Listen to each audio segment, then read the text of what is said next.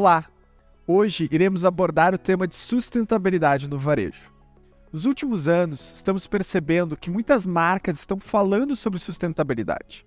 Eu gostaria que você fizesse a mesma pergunta que eu faço todos os dias: Por que cresceu tanto esse tema? O que motiva as empresas a pensarem sobre isso? Talvez seja porque o consumidor, nos últimos anos, se viu pressionado a fazer algo para consumir produtos que reduzissem o impacto no meio ambiente. Talvez pelo fato de consumidor ver que o seu consumo também está ligado a como a sociedade se desenvolve. Se temos a opção de comprar de uma empresa preocupada com a região em que estamos, preocupada em desenvolver a economia e crescer o mercado, por quais motivos vamos comprar de outras? Ninguém mais quer comprar de empresas que não se preocupam com o impacto que elas causam em diversos aspectos, sejam sociais, econômicos ou ambientais. Também nos últimos anos, nós vimos uma enxurrada de empresas aumentando seu nível de transparência para o consumidor, seja pelo lado positivo ou negativo. Casos de empresas que agiram de forma imprudente, causaram danos à sociedade, ou casos de empresas que viram que seu diferencial competitivo poderia estar conectado ao tema sustentabilidade. Mas, voltando à pergunta do porquê as marcas estão falando deste tema, não é simples essa resposta. E a cada dia ela vai sofrer mudanças. Mas podemos dizer que esse movimento de sustentabilidade se intensificou nos últimos anos por essa sigla, ESG. Um resumo aqui nesse vídeo. Pode chamar de ASG ou ESG ou ISG, tanto faz. O fato é que essas letrinhas entraram de vez nas discussões do mercado financeiro e vem ganhando espaço no dia a dia de analistas, gestores e estrategistas em suas decisões. Siglas em português ou inglês para Environmental, Social and Governance, ou melhores práticas ambientais, sociais e de governança, os critérios agrupados na sigla ESG têm direcionado a forma de atuação de empresas e instituições financeiras com a cobrança por ações de sustentabilidade. E não se trata apenas de meio ambiente, de conter danos à natureza, como muita gente pensa. O escopo do ISD é muito mais amplo e diz respeito às relações estabelecidas com funcionários e fornecedores, a sua atuação para ajudar na melhoria da sociedade como um todo, o tratamento e as oportunidades dados às minorias, as ações tomadas para promover a diversidade, além das medidas adotadas para combater fraudes e corrupção. Essa sigla surgiu do ex-secretário das Nações Unidas, Kofi Annan, em conversas com os 50 maiores bancos do mundo na busca por um mundo melhor. A Organização das Nações Unidas definiu 17 objetivos do desenvolvimento sustentável no Brasil. O mercado de capitais, nos últimos anos, entendeu a importância desse tema, pois ele está conectado diretamente com a melhor utilização de recursos ambientais e econômicos. O fato de utilizar melhor os recursos ambientais e econômicos está completamente ligado à rentabilidade da empresa. Se antes eu consumia milhares de litros para produzir um item ou tinha uma logística altamente complexa que gerava danos ao meio ambiente, se hoje eu reduzir o consumo de água ou de gasolina, é mais margem que sobra no bolso da companhia. Então, é notório que esse tema se aproximou, em um segundo momento, da lucratividade que as companhias possuem. Hoje, quando os fundos de private equity e venture capital chegam para conversar com as empresas e avaliar o valuation, ou seja, o valor que essa empresa possui, o tema ESG é pauta extremamente relevante e eles estão cada vez mais criteriosos nas suas avaliações.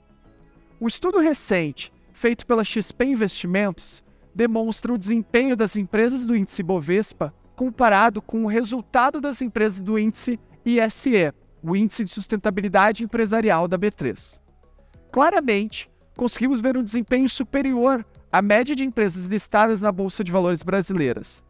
Isso já mostra o resultado positivo que ações de sustentabilidade geram no médio e longo prazo para as companhias. Isto representa um marco importantíssimo para as empresas brasileiras, pois acaba com o preconceito de que ações sustentáveis não geram benefícios econômicos para as companhias. Mas, de fato, o que significa sustentabilidade?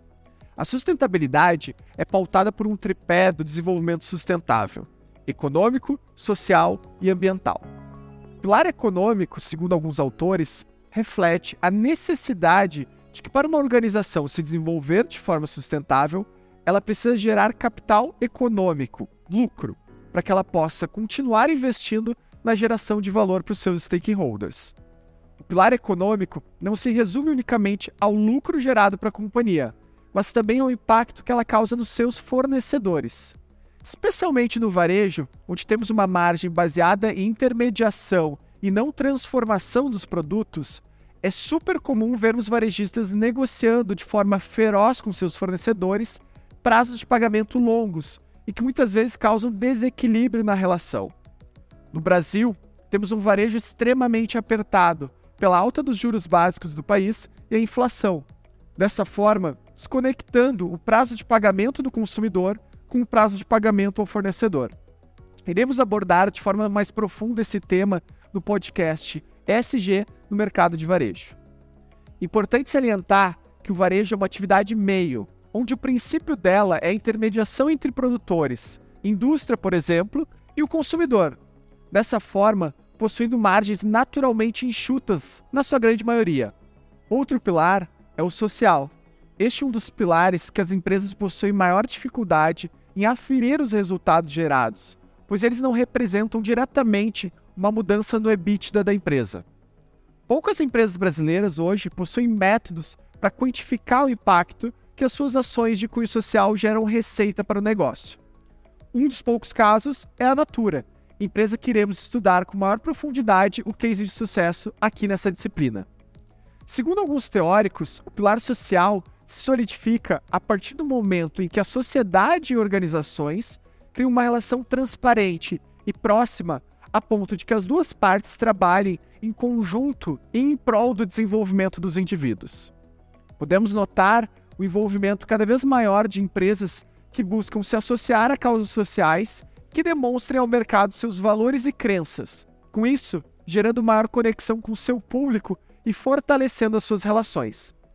Como exemplo positivo, podemos citar a rede de pet shops Pets, que criou o Adote Pets, iniciativa social para intermediar a adoção de animais carentes aos clientes da rede.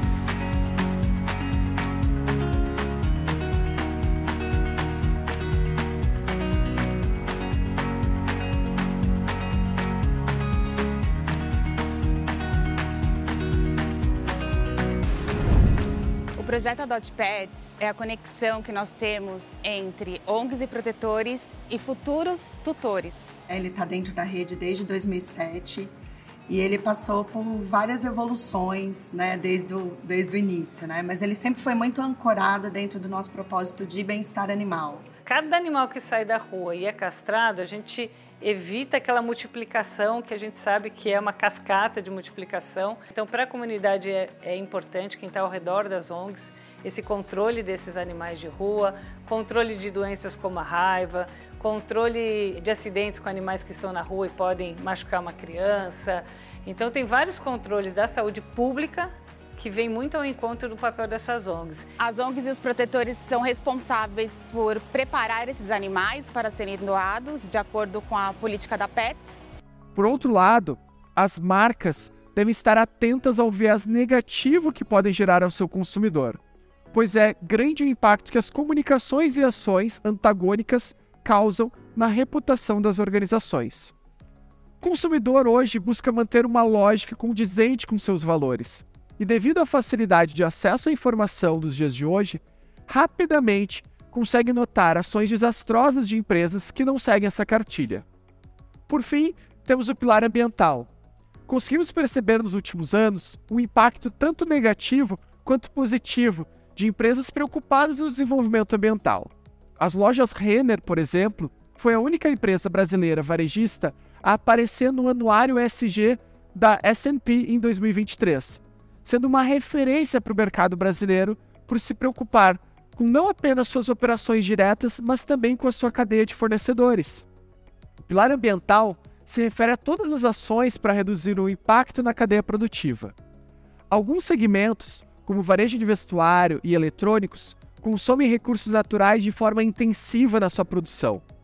Para se produzir uma calça jeans, em média, se gasta mais de 5 mil litros de água. Marcas como a Desarme, do grupo Soma, já estão agindo para reduzir o impacto. Ano passado, eles começaram a utilizar um novo processo produtivo, gerando uma economia de até 96% de água quando comparado a um produto jeans normal. O novo tecido da Desarme também gera 34% menos de CO2 do que um jeans comum. Mais do que isso, parceria com o Instituto IP compensam em dobro todo o carbono emitido na produção da coleção. Ainda segundo a empresa, 100% dos fornecedores são certificados pelas principais instituições de controle de qualidade e responsabilidade socioecológica do mundo, colocando a ética e as relações justas de trabalho como um valor fundamental. O varejo talvez seja um dos negócios com uma das maiores cadeias de suprimentos já vista. Para se abrir uma loja, precisa do estoque, do mobiliário, dos equipamentos e, por assim, centenas e talvez milhares de fornecedores para prover tudo o que é necessário. Quando olhamos para o tema sustentabilidade, podemos dizer que o varejista também é corresponsável pela forma que seus fornecedores tratam esse tema. Já se torna bastante comum em empresas listadas na Bolsa de Valores brasileiras ser compartilhado com os fornecedores questionários e documentos que exigem a comprovação das melhores práticas ESG para o fornecedor, sendo isso um critério de desempate na escolha. Como dica para você, gestor de compras ou até mesmo de qualquer área da empresa, avalie seus fornecedores, questione, compartilhe boas práticas ESG, pois dessa forma você mitiga o risco de causar algum impacto na imagem da sua empresa. Uma sugestão para aprofundar o tema de sustentabilidade é ler o e-book da disciplina e também ler o livro Canibais com Garfo e Faca, do John Elkington. De modo geral, podemos afirmar que o tema sustentabilidade tomou uma proporção gigantesca em todos os setores. Porém, o setor de varejo possui uma interface e relacionamento muito grande com o consumidor final, e com isso existem ônus e bônus nessa relação. Se pararmos para avaliar o nosso dia a dia como consumidores, iremos notar como temos a tendência a nos relacionar cada vez mais com marcas que olham para esse pilar de sustentabilidade como a base do negócio e que gera diferencial competitivo no mercado. Fica então o questionamento para nós, como indivíduos, que conduzem diariamente as áreas de negócio nas nossas empresas. Que estamos fazendo para provocar ações relacionadas ao tema para a sociedade e para os nossos consumidores? Como estamos aproveitando as ações realizadas já pela nossa empresa para divulgar e captar consumidores que estão cada vez mais próximos e atentos às empresas que buscam se conectar à sustentabilidade. Com o consumidor conectado e atento da forma que ele está nos dias de hoje, é dever do profissional de marketing utilizar de todas as estratégias possíveis para criar, modificar ou manter a imagem da empresa ligada aos temas que seus consumidores mais se identificam. Bom, chegamos ao final dessa primeira aula, com um resumo sobre o conceito de sustentabilidade e os seus pilares. Tenho certeza que, se refletirmos sobre esse tema, podemos mudar nossos hábitos de consumo e nos aproximarmos de marcas que buscam desenvolver estes três pilares apresentados. Convido você também a ouvir o podcast Varejo Sustentável, um pilar para a conexão com os consumidores, onde aprofundaremos sobre as percepções das diferentes gerações da sociedade nesse tema e o podcast ESG no mercado de varejo. Te espero na próxima videoaula.